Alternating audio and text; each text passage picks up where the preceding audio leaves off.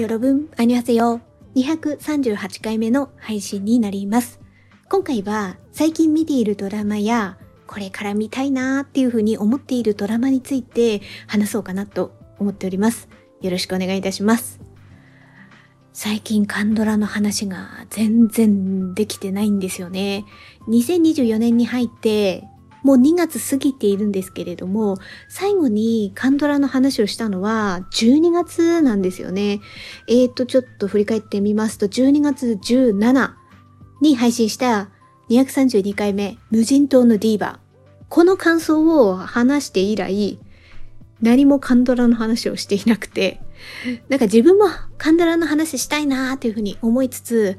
でもまだ見終わってないなーみたいなところなんですよ、状況的に。なので、一旦、あの、そうですね、まずね、見たドラマ、見ている最中のドラマ、休憩中のドラマ、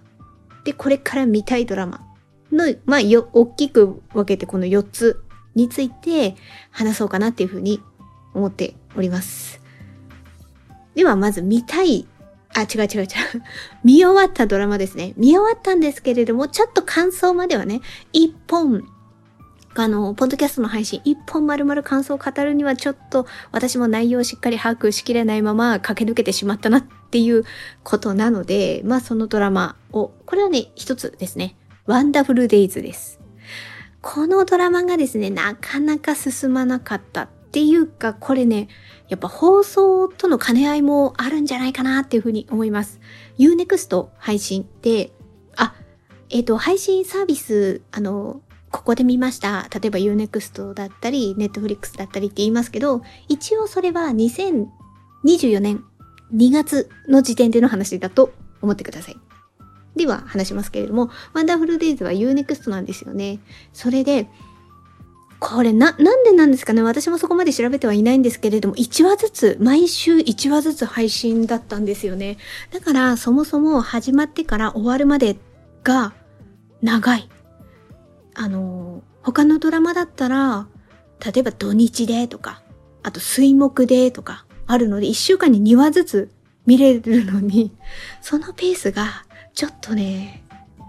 ゆっくりだったっていうのと、あと確か、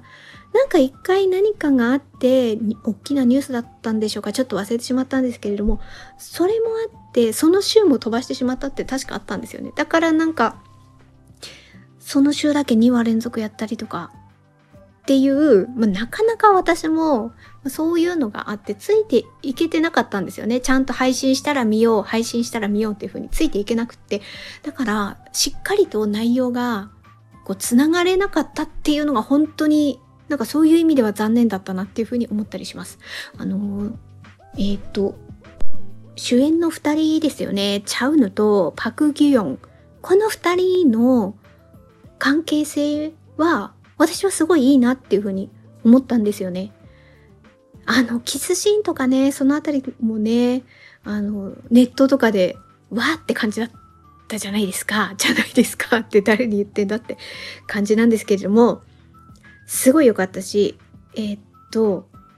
パク・ギョンは私、その前って、あれ何でしたっけ？えー、っとね、あのほらほら、あ、ダリとカムジャタンだ。そうそうそう、あれに出てたから、すごいチャーミングな女優さんだなっていうのは思っていたし、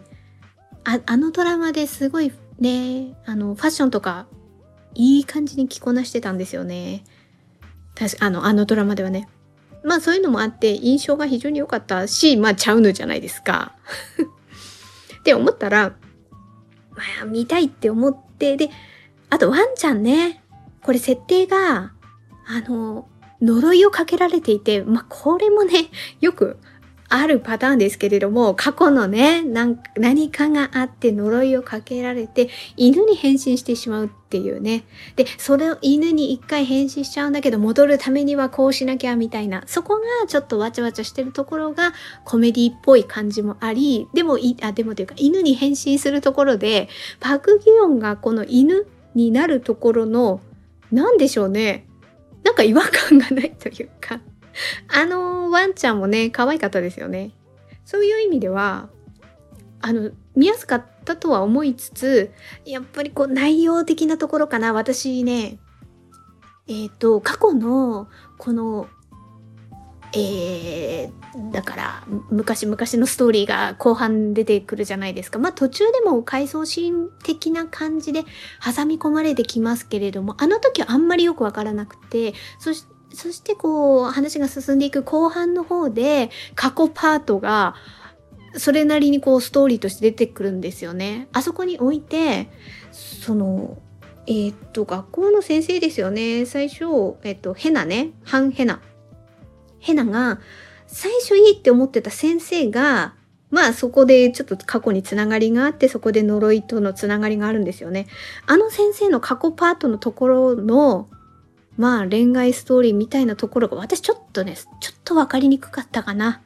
そのあたりが。うん、その理由、理由っていうか、それで呪いをかけるっていう思いにこう、つながるところが、私にはちょっとうまく読み取れなかった。あ、なるほど。だからこういう理由があったから、こういう呪いをかけたんだね、みたいなところの納得感が私はちょっとね、少なかったんですよね。で、多分そこがなるほどねって思えてたらもうちょっと違ったかなっては思うんですけれども、まあそこがちょっと惜しいポイントだったなっていうふうに思ったのと、あとはさっきも言ったように犬にね、変身してしまうっていうか、まあ犬がね、ワンダフルデイズですからね、絡むんですよね。ただそこに関しては、パクキヨンちゃんがね、あの犬に変身してしまうっていうところは、まあ可愛らしくて良かった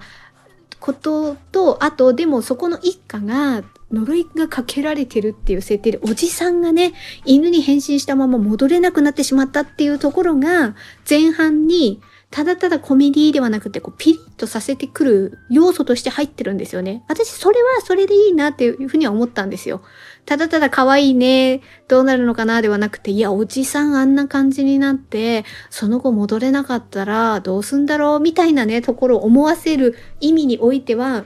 ピリッとさせてくれたわけですよ。あのおじさんの犬の設定があるから。で、それ後半おじさんが戻るんですよね。で、戻るのはいいんですけど、あれちゃんと、私もうちょっとおじさんがなぜ犬になったまま戻れなかったのかみたいなところをちゃんとこう、あの答え合わせみたいなことがあんのかなって思ったんですけど、私にはちょっとそれがあれ？って読み解けなかった部分があったので、そのあたりも若干、なんか、ちょっと突っ込みポイントみたいな、あれそこはみたいな。おじさん戻ったのはいいけどそこはみたいなところが、ちょっと、なかなか難しいポイントではありました。はい。ということで、あの、ワンダフルデイズはそんな感じでございます。これが見た、見たんだけれども、まだ、まだというか結局ね、人、人、一回配信で丸々は感想を語るのはちょっとなって思ったので、ちょっとここでね、少し語らせていただきました。で、次はね、今見ている最中のドラマに関して話そうかなと思って、これがね、二つですね、今。で、一つがシンイ。一つがラブソリューション。ですね、これね。全然時代設定がもうバラバラ。これだからなかなか感想を語れなかったのは、シンイが見終わらないっていう理由ですね。シンイ、ちょっと待ってくださいね。ノートを開きます。の私、あの、ノートにですね、書いてるんですよ。登場人物とか、メモ的なこととか。真意はですね、2012年のドラマです。Unext で全24話で配信されていて、私これのね、16話なんですよ。今見てるのが。しかもね、ゆっくりゆっくり見ていて、12月から 見てるんですよ。2023年12月から。あの、なんていうかな。途切れてしまったっていうよりは、本当にちょっとずつちょっとずつやっとやっと見あ見進められているっていう感じなんですよね。で、あの、ちょっと話してる途中なんですけれども、今、うち猫がいるんですけど、猫が膝の上に乗ってきて結構ぐるぐる言ってるので、何か音がもし入っていたとしたら、うちの猫の音だと思ってください。ちょっとね、2分くらい前からガサガサ私の膝の上に乗ってきましたので、はい、あの猫が膝に乗ったまま今、ポッドキャストを撮っているっていう状況のことだけお伝えさせていただきます。はい。え、では戻るんですけれども、真意の話ね。シーンが今16話。で、私、あの、勘違いしてて16話だと思ってたんですよ。全16話。で、見ていて、でも15話とか、まあ14話かな、14話、15話見てる中で、あれ？これ16話で終わんないよね？って思ってよく見たら、24話で、あ、まだまだ、いや、まだまだでいいんですけどね。見応えたっぷりでいいんですけど。で、あ、これ24話までまだあるから全然感想語れないわって思ったから私今回のこの配信を、配信収録を撮っているっていう感じなんですよ。審議見終わってから撮ったら、ま、まだまだ 2月末 ?3 月とかなりかねないぞって思って。なかなかやっぱ時代物のドラマって進まないんですよね。じっくり見ていて。でも真意は、なるほどなって思うわけですよ。やっぱり好きな人は好きな作品だっていうのがね、よくよくわかるので、ただあんまりここではまだね、あの、真意は見終わった後にもうちょっとしっかり内容を、あの、把握した上で語りたいなって思ってるので、あの、まだここではね、あの、そんなには感想を語らないですけれども、でも好きな人は好きなドラマだっていうことは理解できました。はい。で、まあ、真意で。で、もう一つが、ラブソリューションね。これ、なん、あの、えっ、ー、と、昨日、一昨日くらいに配信されたドラマなんですよ。あ、ちなみに今収録してるの2月2日なんですけど、これは UNEXT で、で、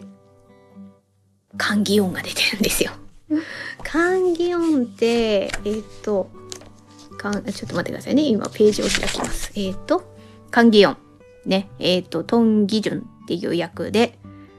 元検察官。えっ、と、あのー、カンギヨンって、ほら、例えばウヨングだったり、私がやっぱ一番、こう、最初にたまたま見たのが、キム秘書は一体なぜだったんですよね。あれのパクソジュンの役どころのいい相談相手みたいな感じでしたよね。まあ、ウヨンウがもしかしたら、まあ、もっとその後に、あの、放送になってるから印象深いかもしれないですけど、私の中ではなんか、キムショの、あの、役どころが結構印象に残っていて、で、その人のラブコメなわけですよ。どっちかというと、やっぱりこうメインの人がいて、あの、脇、あの、なんだろうな、サブキャラのいい感じの味わい深い役をやる人みたいなイメージだったんですけど、それが、あ、メインに来たか。しかもラブコメかって思ったら、これは見たいっていうふうに思って、今、今の段階で2話までですね。で、私は1話丸々見終わって2話の最初くらいですね。え、あのー、見やすいかもしれない。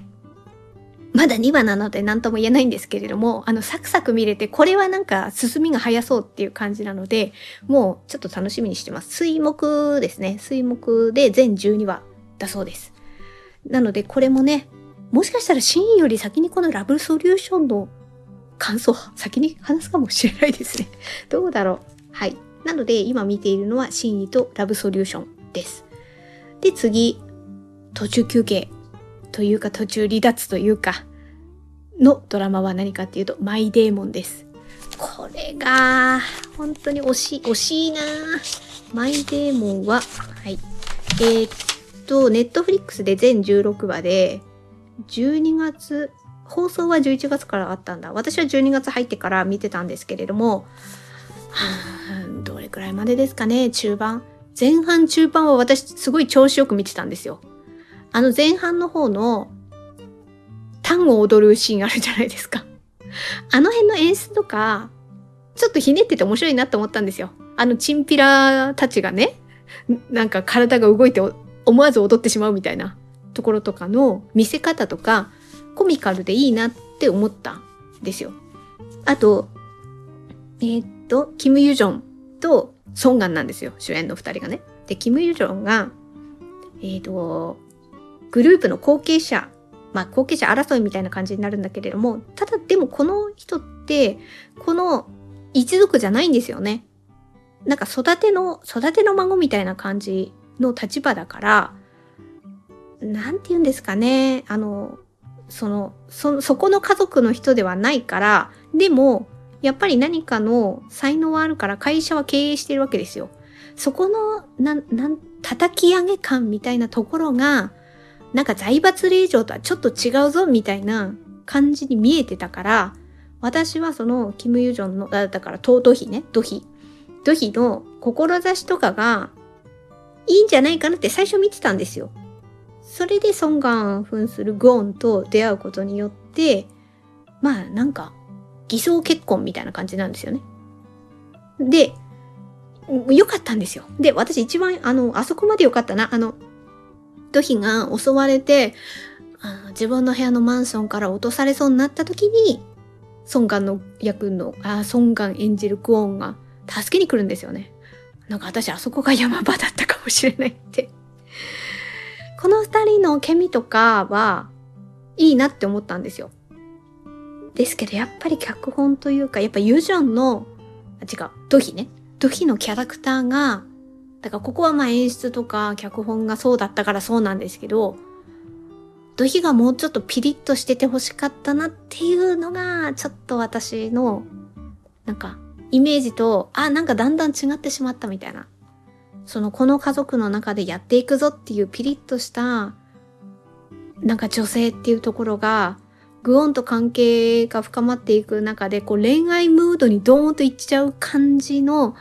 キャラになったところで、なかなか私はその先を見るのがちょっと難しくなってしまったなっていう感じはありますね。だからそこで並行してたのがやっぱシーなんですよ。シーのヒロインの志みたいなところが結構ビシビシ来てたんですよね。で、それを見ている中でドヒーのキャラクターを見ると、なんかちょっとあの、こう、最初のイメージとはちょっと違う方向に、あまりにも恋愛モードにすごく突入してしまった感がね、あったので、私はちょっとこれはちょっと途中離脱してしまう感じになったのがものすごく残念っていうふうに思ってます。まあこれがマイデモンですね。あの途中休憩中っていうのが。で、ここからは見たいドラマですね。これから見たいドラマ。このあたりは時期的なところもまだまだだったりとか、あの、ちょっと順番はいろいろですね。順不動で話していきますね。思いつくままに。まずはね、サムダルリへようこそ。これは見ておかなければならぬ的な、私、シンヘソンが出ているドラマってやっぱりチェックしておきたいんですよね。それでチチャンクじゃないですか、相手役が。ってなったらやっぱり見なきゃなって思いつつ、ただ私、あの、設定が、なんていうかな、その素朴な、素朴な、こう、環境での、なんか、その街の人々との触れ合いで、の中で、みたいな、あの辺の、海町ちゃちゃちゃ的なあ雰囲気を感じるんですけど、まあ、海町ちゃちゃちゃも見たんですけど、私どっちかっていうと、ああいう系統の話がちょっと、まあ、ななんていうかな、入入るのがちょっと、まあ、好みなんですけれども、それだったら私ほんと財閥モールとかの方が入りやすくて、ドラマの設定としてね、この二人がどうのこうのとか、脚本がどうのこうのとかっていうよりは、その舞台設定ですよね。あの辺が私は、そんなにガッと入れるかっていうのはちょっとね、なかなかスタートが遅い系のドラマになっちゃうんですよね。ちょっと後々にしちゃうタイプのドラマなので、設定がね。それでまだ足踏みしてる感じはあります。ただほら、ネットでなんか感想とか流れてくると、ああ、いいんじゃないかなって思ったりはしてます。だからこの辺りでうらうろうろしてる感じですね。で、次。えー、っと、これも今配信中。私の夫と結婚して、パクミニョンが出てるドラマですよね。あのー、これがアマプラさんですね、配信が。で、私アマプラにまだね、あ、まだじゃない。今の時点で加入してないんですよ。アマプラは、えっ、と、皆さん配信サービスはどの程度加入しているのでしょうか私はですね、ネットフリックスはやっぱりちょっと外せないなって感じたので、ここはもう安定的にあの加入してる。で、プラス1本。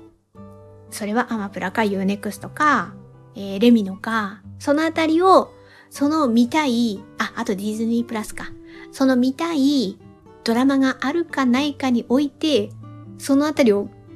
ぐるぐるしているっていう感じなんですよね。今現在は UNEXT。それはなぜかというと、真意を見てる途中だからですね。真意確かネットフリックスでやってなかったかと思うので、なので、真意は、まあ、今の2月入ったので、私こういうのは分かんなくなっちゃうので、月末でどうするか考えて、そのね、最後の方で変えるか変えないかっていうのをちょっと考えるんですよ。で、1月末においてまだシーンを見ている途中だったので、そのまま Unext に加入しているので、今の段階では Netflix と Unext なので、まあ例えばですね、シーンが見終わりまして2月中に、それで、あでもラブソリューションあるから見るかな？ラブソリューション3月まで行くのかな？ちょっとわかんないですけど、そこに応じて、またね、2月末にちょっとね、えっ、ー、と、自分の中の脳内会議が開かれましてですね、これでもし変わるタイミングがあってアマプラに加入するようなことがあったら、えー、私の夫と結婚してみようかなっていうふうに思ってます。で、あとは、ドクタースランプですね。パクシネ、パク、えー、ヒョンシクの主演のドラマですね。これラブコメなんですかね。うん、ラブコメ？ロマン、うん、多分ララブコメはそんなに強いのかわかんないですけども、コメディ色どれだけあるのかわかんないですけども、ラブストーリーだとは思うんですけれども、この二人だからね、見なきゃっていうふうには思ってます。これまだ配信されたばっかりなので、ちょっとね、今見ている最中のドラマとの兼ね合いを考えて、どれを増やすかを考えようかなって思ってます。あとは、ウェディングインポッシブルです。これはね、まだ見れないんですよね。あの、配信がそもそもまだだし、あと配信先が、ちょっと間違ってたら申し訳ないんですけど、楽天ビキ、ビキっていう読み方で合ってるのでしょうか？なんかそちらの方で配信するみたいな、なんかネットで見たような気はするんですけれども、私はちょっとそれは、ちょっと加入してないので、まあ、他で配信先があるのかどうか。まあ、そもそもね、まだ配信がまだなので、いや、なんでこのね、ウェディングインポッシブル、多分財閥ものの偽装恋愛、偽装結婚ものなのかな？キム・ドワンが出てるからなんですよ、要するに。みたいのは。なんかね、キム・ドワンが、キム・ドワンは多分ね、何かのサブ、うんと、だから2番手的なものか、なんかいい、いい役どころか何かの出てるんですよね。大体何においても。で、例えば今までだったら、うんと、あれですよ、ネットフリックスのほら、最近はあれに出てたじゃないですか。あれが出てこない。あれが出てこない。えー、っと、イドゥナ。イドゥナね。イドゥナも出てたし、その前はキュービの、キュービの？狐と？危険な同居？あれにも出てたし、なんかそこでね、いい、なんか、いい存在感残してるんですよね。すごくね、気になる人ではあって、まあ、その人が出てたら、あ、なんか、な、なんかこう、ちょっと印象残る感じになるのかなっていう、ちょっとワクワク感があって、気になる存在ではあるので、ね、あの、これ、このドラマにもね、でも多分こ人がラブストーリーっていうのはちょっと違うかもしれないんですけども、あの、ただね、出演してるってことで、チェックはしようかなっていうふうに、今思っております。で、あとは、まあこれが最後ですね。殺人者のパラドックスです。私がいつもね、見ているタイプのドラマの中では多分これはちょっとジャンルが違うんじゃないかなと、あの、これタイトルから考えてそう思ってるんですけど、じゃあなんでね、見たいかって思うと、チェ・ウシクとソンソックですよ。この二人が出てるから、あと多分ネットフリックスかもしれないですね。これは2月9日から？ちょっと日付間違っていたら申し訳ないんですけれども、はい、これから配信のようなので、ここのあたりもやっぱりこう、ネットの感想なんかをちょっとね、あの自分から探しに行かなくても流れてきますからね、こういうのって。そのあたりの感覚を、あ、感覚？あの、感想をチェックしながら、並行するかどうかっていうのを考えてみようかなっていうふうに思っております。はい。ということでですね、今回は、